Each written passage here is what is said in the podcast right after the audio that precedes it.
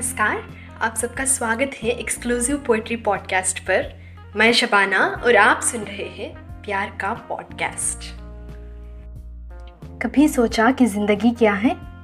क्या कभी आपको लगा कि ज़िंदगी एक सफ़र है जिसके हम मुसाफिर हैं?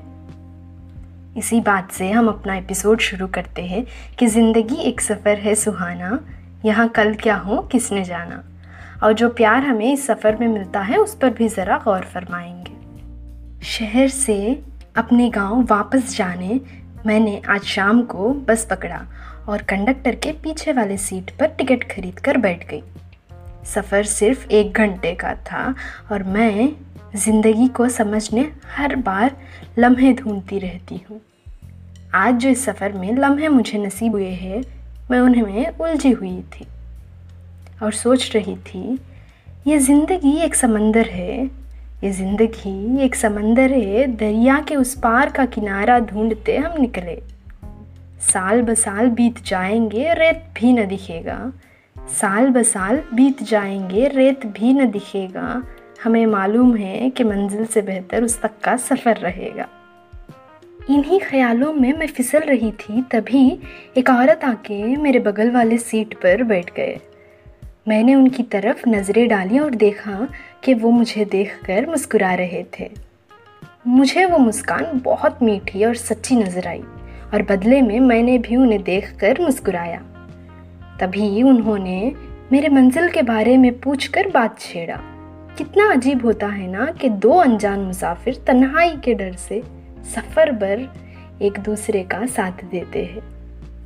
मुझे तो अनजान गलियों से ही गुज़रना है। मुझे तो अनजान गलियों से ही गुज़रना है।